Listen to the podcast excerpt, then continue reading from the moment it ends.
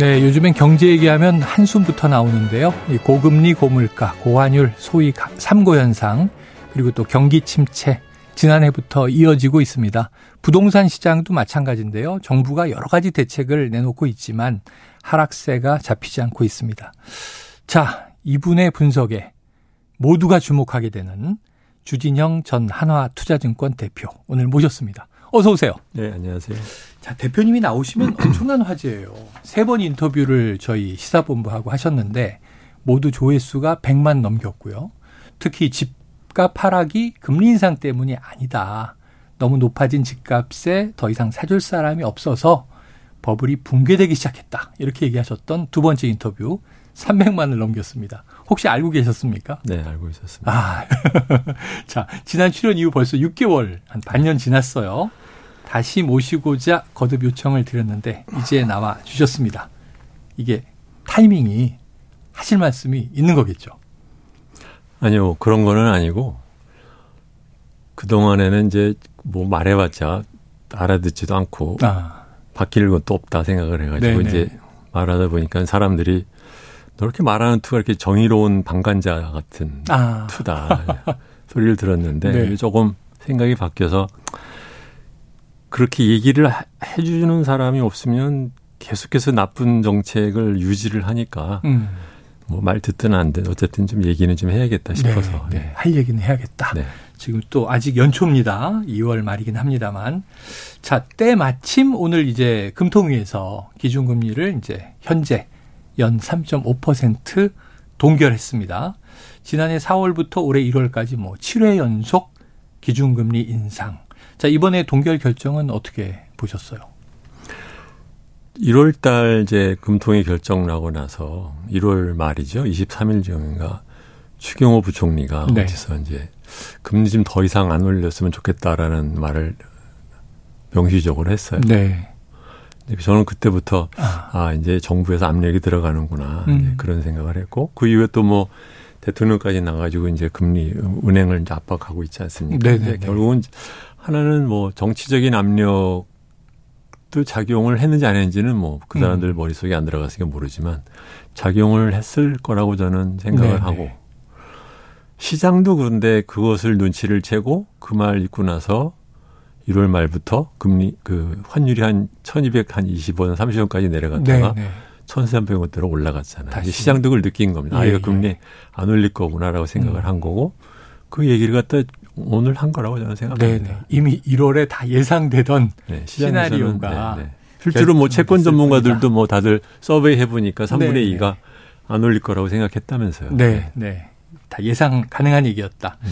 자, 그런데 이제 미국 금리는 계속 인상할 것으로 또 전망이 됩니다. 음. 봐야 알겠습니다만. 근데 그 얘기는 결국 네.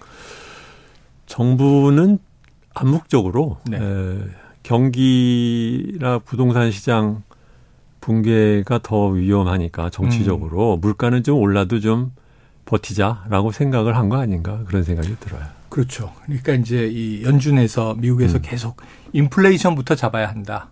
경기 침체는 나중 문제다 네. 하고 쭉쭉 올릴 때보다 우리는 고민이 좀 다른 거죠. 그렇죠. 네. 고물가나 인플레는 놔두더라도 네. 경기 침체가 더 걱정이다. 그렇습니다. 네. 자, 본격적인 얘기 지금부터입니다. 지난 방송 출연 후 반년 지났다고 말씀드렸는데 부동산 시장 상황은 별로 나아지지 않았어요. 오히려 지난해 말에 깡통 전세, 뭐 전세 사기, 빌라왕 사태 이런 게 막 잇따라 터져 나왔고요. 역전세난은 이미 시작된 것 같고요. 음.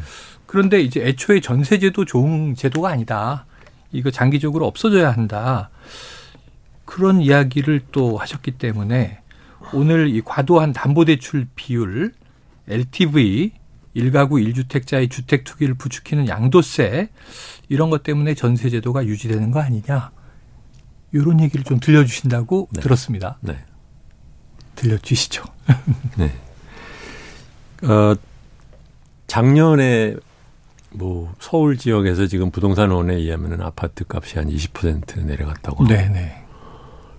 전세가가 한 40% 내려갔다고 하는데 사실 매매가가 몇 퍼센트 내려가느냐는 의미가 없어요. 지금 음. 사람들은 자꾸 전고점 대비 얘기를 하는데 네네. 원래 버블이 있을 때는 버블 최상단 대비 몇 퍼센트라는 건 의미가 없는 음, 거고 네.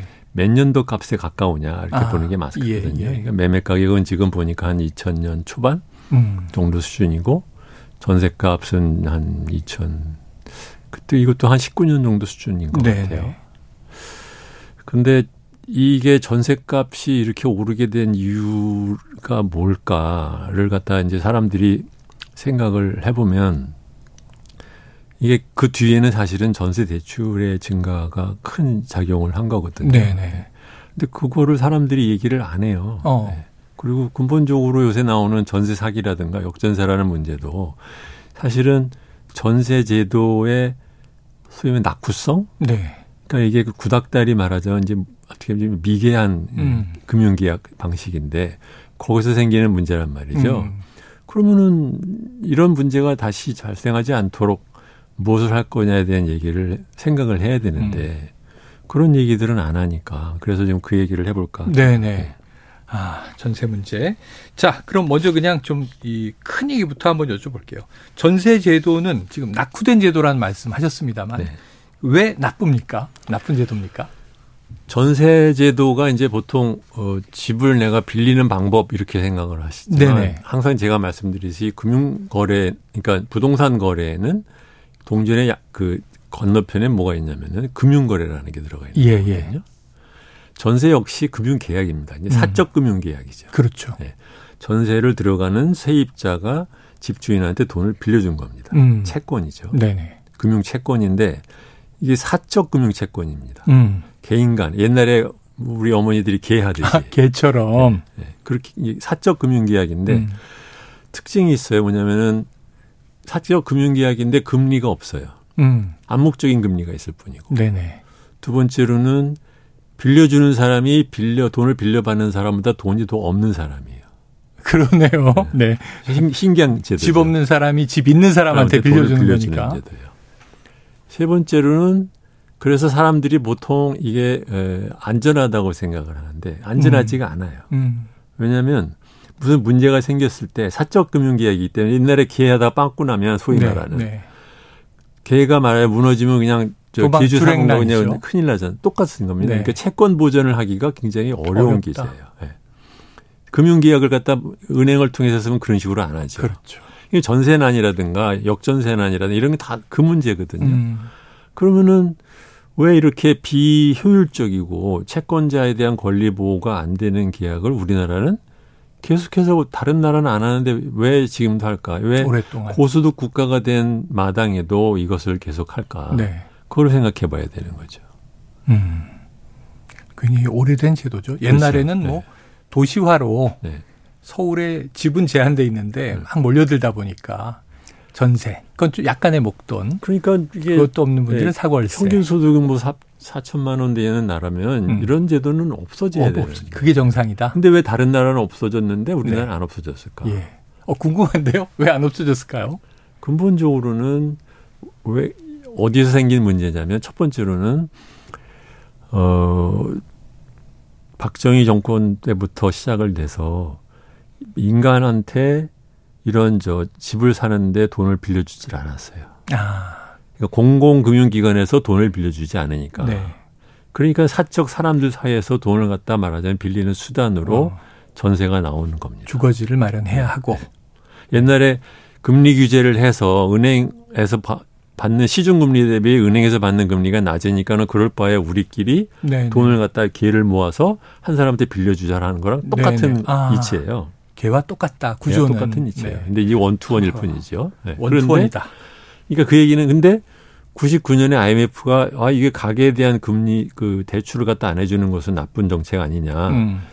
그러니까 이제 가계한테도 대출을 해줘라라고 얘기를 했는데 네.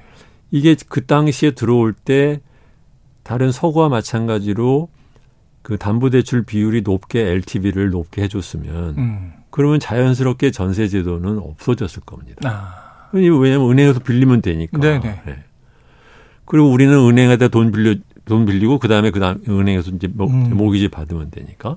근데 이거를 정부는 말하자면 은행 보호만 생각을 해 가지고 음. 담보 대출 비율을 낮춰 놓은 거예요. 음. 그러니까 집을 사는데 내가 예를 들면은 1억, 그러니까 집이 값이 100이면 그 중에 40, 50밖에 안 빌려주고 음. 나머지는 네 목돈으로 하라고 하니까 집을 갖다 사고 싶은 사람 입장에서는 나머지 50은 어디서 하느냐? 음. 천세에서 다시 또 끌어오는 네네네. 인센티브가 있는 그렇죠, 것이고. 그렇죠. 두 번째로는 우리나라 양도소득제도의 큰 맹점이 있는 것이 음. 뭐냐면 음. 나쁜 제도가 뭐냐면 일가구 일주택자는 실수요자다라고 네. 이름 붙여놓고 그러기 네. 때문에 이 사람들은 실제로 살든 안 살든 무조건 9억 아래면 팔아도 네. 양도세 안 물린다. 그렇죠. 이렇게 된 거고. 네. 거주를 하지도 않는 사람이 무슨 실수요자입니까? 아.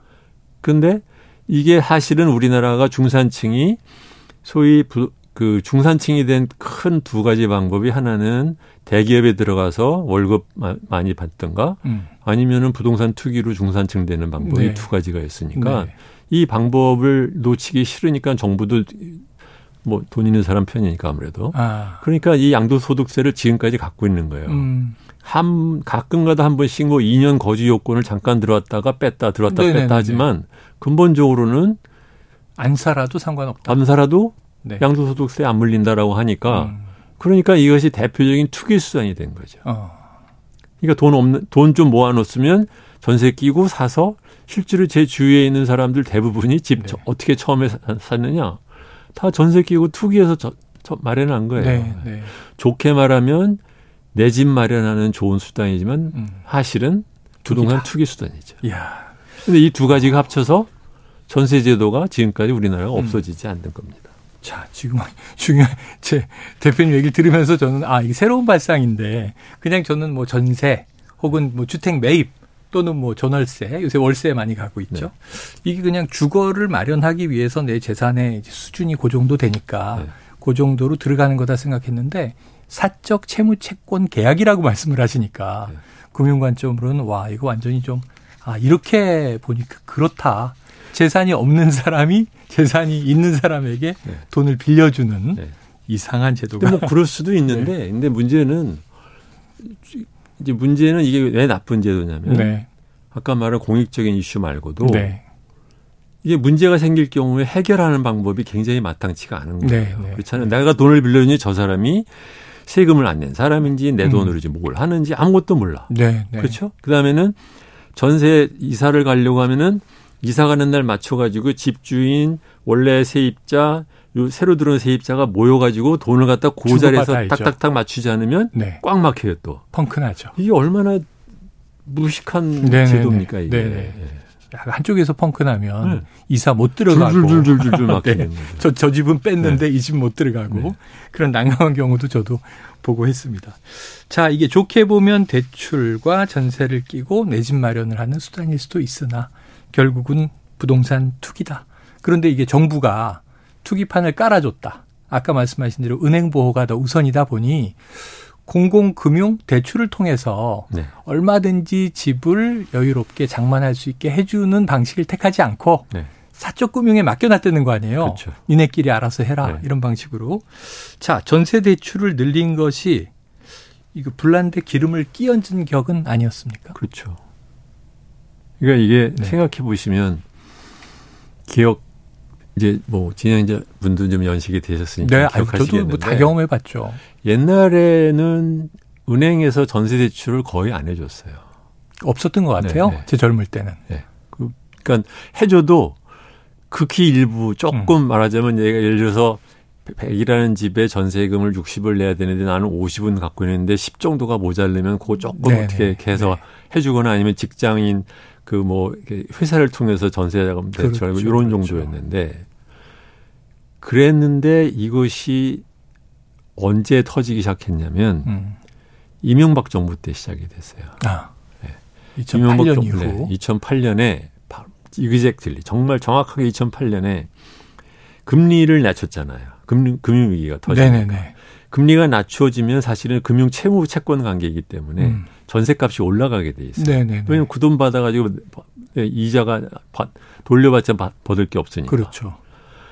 그러니까 전세값이 올라갔다. 그러니까 주택값은 천천히 내려가는데 전세값이 오르는 묘한 현상이 생겼거든요. 근데 전세값 오른다고 말하자면 이러고저러 신문에서 떠드니까. 음. 그래 그러면은 주택 기금에서 전세 대출하는 자금을 1조 때려라. 어. 그렇게 시작이 된 거예요. 근데 이게 처음에는 그래서 이명박 정권 도중에 한 8차례에 걸쳐서 전세 대출에 대한 한도며 뭐 기금이 이런 것들이 점점 점점 늘어나요. 네. 그렇지만 이명박 정권 말기에 가서는 끼케야 그래봤자 2012년 말에 음. 전세대출 잔액이 22조밖에 안 됐어요. 네. 박근혜 정부가 들어왔어요. 예. 그랬더니 1년 지나가지고선 경기 계속해서 안 좋으니까 최경환 부총리가 들어와가지고 빚내서 집 사라. 네. 라고 하니까 거기에 박근혜 정부 들어오면서 임명한 이주열 한국은행 총재가 음. 지금 눈치 한국은행 눈치 보는 거랑 좀 비슷하게 네. 금리를 낮추기 시작했어요. 아. 2.5%였는데 0.25씩 꾸준히 다섯 번에 걸쳐서 낮춰서 네. 2016년까지 1.25로 낮췄어요. 예. 그래서 그때 뭐 제로 금리 된다 이런 얘기 네. 나왔었지 않습니까? 그러면서부터 대출이 전세 대출 그러니까 주택 담보 대출도 늘기 시작했지만 음. 1년에 10%씩 네. 뒤에서 또 뭐가 있었냐면 전세 대출도 점점 좀 늘어나고 있었어요. 네, 네. 그래서 정권 초기에 22조였던 것이 박근혜 정권 말기인 2016년 말에는 음. 이게 60조가 돼요. 와, 3배 가까이 됐네요. 음. 그래서 40조, 3배가 됐죠. 네네. 자, 문재인 정권이 들어서요. 음. 그러니까 이 사람들이 무슨 또 마찬가지 전세값이 근데 2019년부터 오르기 시작했단 네. 말이죠. 그동안에는 뭐 이렇게 있다가 네. 그러니까 또 이제 뭐 와글와글 떠들었을 그렇죠, 거 아닙니까. 그렇죠. 그랬더니 민생 대책 해가지고 예. 널어놓은 거예요. 음. 플러스 또 뭐가 들어갔습니까? 음. 주택 임대 사업제도. 네네네 맞습니다. 이렇게 되니까 주택 어 가만 있어봐. 이게 전세 대출도 되는데 임대 사업자 해가지고 음. 전세 전세 끼고 임대 사업자 하면 되겠네. 네. 이게 신났죠, 그러니까. 음. 그래도 임대 사업자가 황창 늘어났잖아요. 음. 그 나중에 깨닫고 김현미 장관이 어 이제 그만해야겠다 싶었을 때 이미 늦었죠. 맞습니다, 맞습니다. 문은 열렸으니까. 그래서 2016년 말에 전세 대출이 60조라고 했잖아요. 네.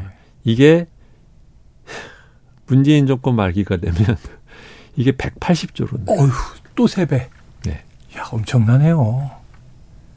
엄청나죠. 네. 근데 저도 이것을 놓쳤던 것이요. 음. 전세 대출 잔액을 한국은행이 공개를 안 했어요. 아, 비공개로 돼 있었요 안 올리고 있었어요. 음. 그 저도 사실 이 숫자가 저, 전체적으로 어 담보 대출이나 아니면 주택 관련 대출이라고 가계 대출 네네. 따로 전세 대출 안에서 얼마나 늘어나는지 전세 대출이 많이 느는 것 같다는 느낌은 드는데 네네. 액수로는 몰랐거든요. 알 수 없으니까. 음. 그러다가 자기네들의 이제 말하자면 주택 임대 사업자 갖고 면 전세 대출하고 뭐 이런 거 하고 게다가 이제 청년 대출로 해가지고선 또 청년 대책이랍시고 청년 네. 대출 막 해주는데 이 사람들이 또 전세 대출로 막 하니까 네. 심지어는 이 전세 대출 받아서 더 좋은 집으로 이사도 갔어요. 어, 어. 그냥 말하자면 나 원래 살던 집인데 더 큰 집으로 전세 이사 예, 가기 예, 위해서 예. 전세 대출 끌었어요. 보증금 올려서 옛날에처럼 내가 50 마련했는데 모자른 10을 빌려주는 것이 아니라 네네. 아예 50을 빌려 갔어 그냥. 음. 네. 그런 사람들도 생겨요. 음.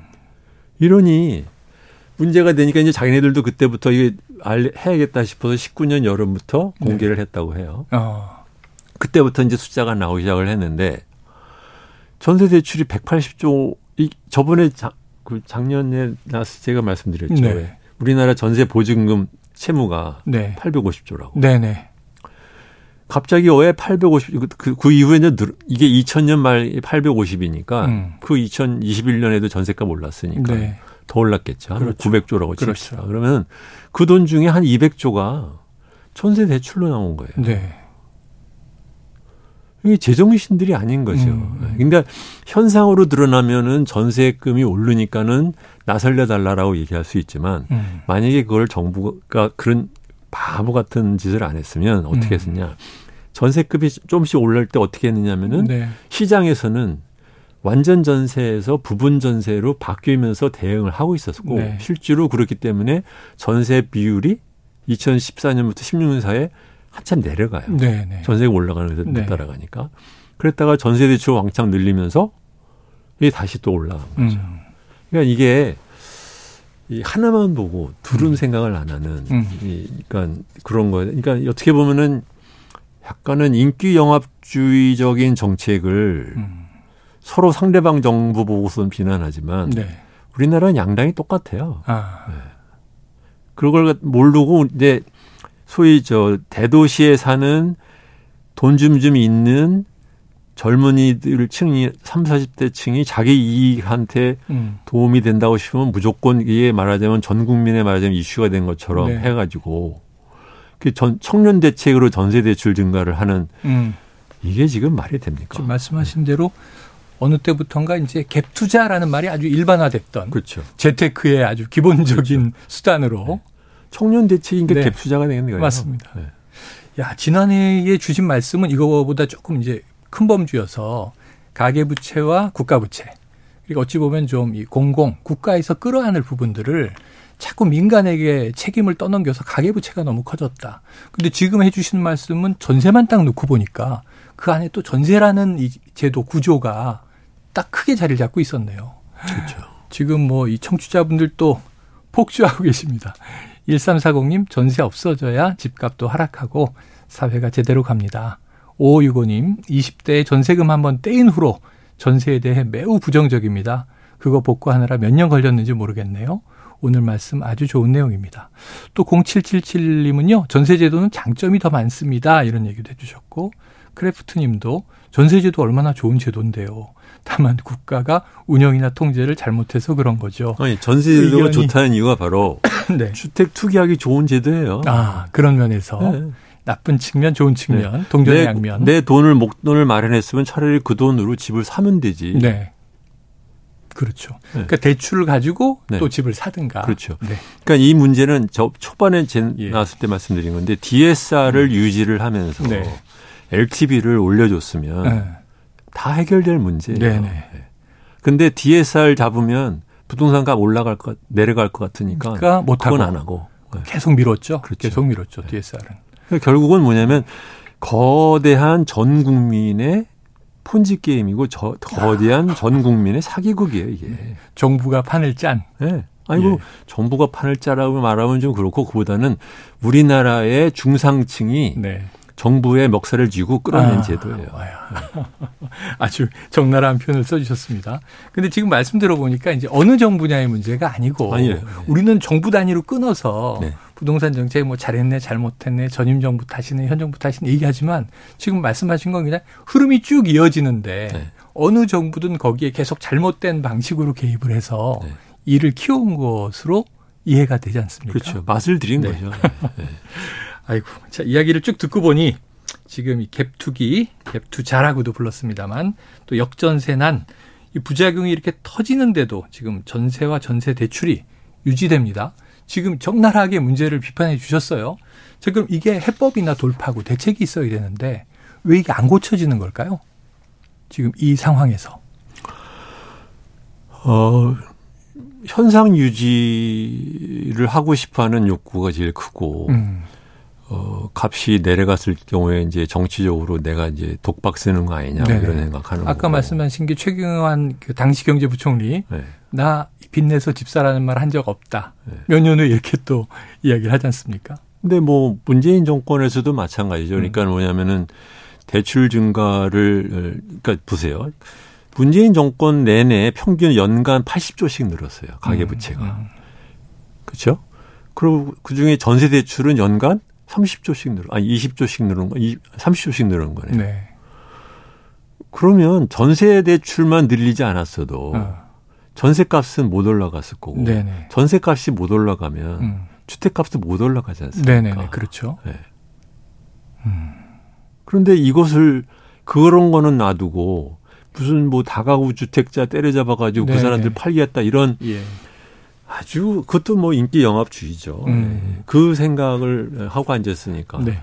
그동안 지역적인 정책만 펼쳐왔다. 네. 근데 그게 두 가지를 지금 짚어주셨어요. 하나는 현상 유지를 해야 한다라는 좀 단기적인 시각. 사실은 어느 정부도 독박 쓰고 싶진 않을 거 아니에요. 이게 그러니까 폭탄 돌리게 하는 셈 아닙니까? 그렇죠. 아니, 제가 아까 말씀드렸죠. 네. 30년 된 대국민 사기극이라고. 30년 된 네. 대국민 사기극이다. 네. 부동산 이제 개발이 한참 이루어지던 7, 80년대부터 시작해서 네. 그 이후에 개발되어 온. 근데 어쩌다가 네. 장관 2, 3년 하고 음. 대통령 5년 하고 마는데 네. 내가 제 주변에 왜 그걸 내가 터트려? 그렇죠. 그럴 이유가 없는 거죠. 그걸 왜 내가 있을 이제 그러다 보니까 이제 결국은 네. 애들 안 낳고 이 꼴에 된 거고. 아, 그렇게 결국은 이제 일부에서도 그 걱정 많이 했는데 네. 지금 이제 출산율 심각하지 않습니까? 결국은 이제 이 젊은이들이 내가 평생 벌어도 네. 나는 집 못 사겠구나. 그래서 또 영끌족이 생겼는데. 그렇죠. 지금 그 영끌족이라는 게 바로 20, 30대 중에서 제일 돈이 많은 사람들이에요. 그나마. 네. 그나마. 예. 그러면 영끌도 못한 사람들은 어쩌라고 그 얘기는 안 하고 열심히 지네들만 얘기하잖아요. 네, 네. 언론에서도 맨날 자기네들이 영끌족이었기 때문에 기자들부터가 예. 맨날 영끌족 얘기만 하잖아요. 네. 그렇습니다. 지금 와서 이제 영끌족들이 큰일 났다 또 이런 얘기 하고 있는데 자 이제 어유 시간이 이렇게 빨리 가요. 대표님만 오시면 30분을 잡아도 그냥 순삭인데요. 끝으로 한 2분 남았습니다. 자, 전, 어떻게 해야 되느냐? 전세 제도가 이게 없어져야 된다고 보시는 거잖아요. 그렇죠. 그럼 어떻게 없앨 거냐? 첫 번째로는 어떻게? 전세 제도 자체는 사적 금융이라고 아까 말씀드렸잖아요. 네. 그러니까는 그 자체를 갖다 억지로 없애려고 하면 안 되고 음. 아까 말씀드린 것처럼 지금 정부가 DSR을 갖다 1년 반 전에 들어왔잖아요. 음. 이거를 꽉 쥐고 대신에 각종 LTV 관련된 무슨 뭐 이주했다는 LTV 30인 사이 이런 네네네. 소리 할 것 없이 그 지역마다 다 묶여 있었는 LTV는 민간한테 맡겨도 돼요. 은행한테. 아, 니들이 예, 알아서 예. 해라. 얘기를 해놓고 대신에 정부는 DSR만 쥐고 있을게 음. 하고 네. 그러면 저절로 점점 점점 없어집니다. 그다음에 음. 두 번째 전세 대출로 이거는 빨리 없애야 돼요. 네네. 전세 대출은 그러니까 전체적으로 지금 은행 보고 전세 대출하라고 안 합니다. 음. 근데 어떻게 해요 지금? 정부가 보증해 주잖아요. 그렇죠. 맞아요. 보증해 주는 것부터 없애야 돼요. 보증해 주지 마라. 네. 그러면은 자기가 어쨌든 자기 마련한 돈 중에서 대부분을 조달을 하고 네. 일부만 빌려가는 걸로 해서 하는 예, 사람도 예, 있을지 예. 모르지만 예. 전세 보증금의 막 반이나 아니면 80%를 대출로 하는 이 사람들은 음. 없어져야 되는 네. 거죠. 그래서 전체적으로 이런 그 비합리적이고 돈 많은 사람들한테만 도움이 되는 전세 보증금 제도를 네. 빨리 없애고 네. 네 그러니까 국가가 보증해 주는 거 예. 없애고 예. 민간이 알아서 해주려면 말든가 음, 알아서 해라. 그렇게 가면 예. 그러면서 LTV를 이제 올리면 네. DSR 잡고 음. 그런 이건 없어집니다. 자. 근데 지금 정부는 예. 안심전환 대출이라고 네. 해가지고 맞아요. 또 하잖아요. 네. 금리 낮춰주고 네. 아니 그거는 할 수도 있다고 네. 보는데 핵심은 뭐냐? 음. 거기서 DSR 안 본다 그랬잖아요. 네네네. 그게 문제 제가 8월 달 말씀드렸잖아요. 네. 정부가 무슨 짓을 하느냐에 따라서 어. 얼마든지 바뀔 수 있다. 바뀔 수 있다. 자, 우유빛깔 주진영. 와, 주진영님. 경제는 주진영. 오늘 좋은 말씀 감사합니다. 와, 오늘 뼈 제대로 때리시네요. 자, 지금 이 전세제도 30년 된 대국민 사기극이다. 국민들의 폰지 게임. 중산층이 정부의 멱살을 잡고 끌고 온 제도다 말씀해 주시면서 방법은 정부는 DSR 그 부채 총량만 총액만 관리해라. LTV 주택담보대출 이 비율은 민간에 맡겨라. 전세 대출을 없애라. 이렇게 해법을 얘기해 주셨습니다. 자, 한번 또 이 부동산과 경제의 흐름 보고요. 올해는 좀 자주 모시도록 하겠습니다. 지금까지 주진영 전 한화투자증권 대표였습니다. 오늘 말씀 고맙습니다. 네, 안녕히 계세요.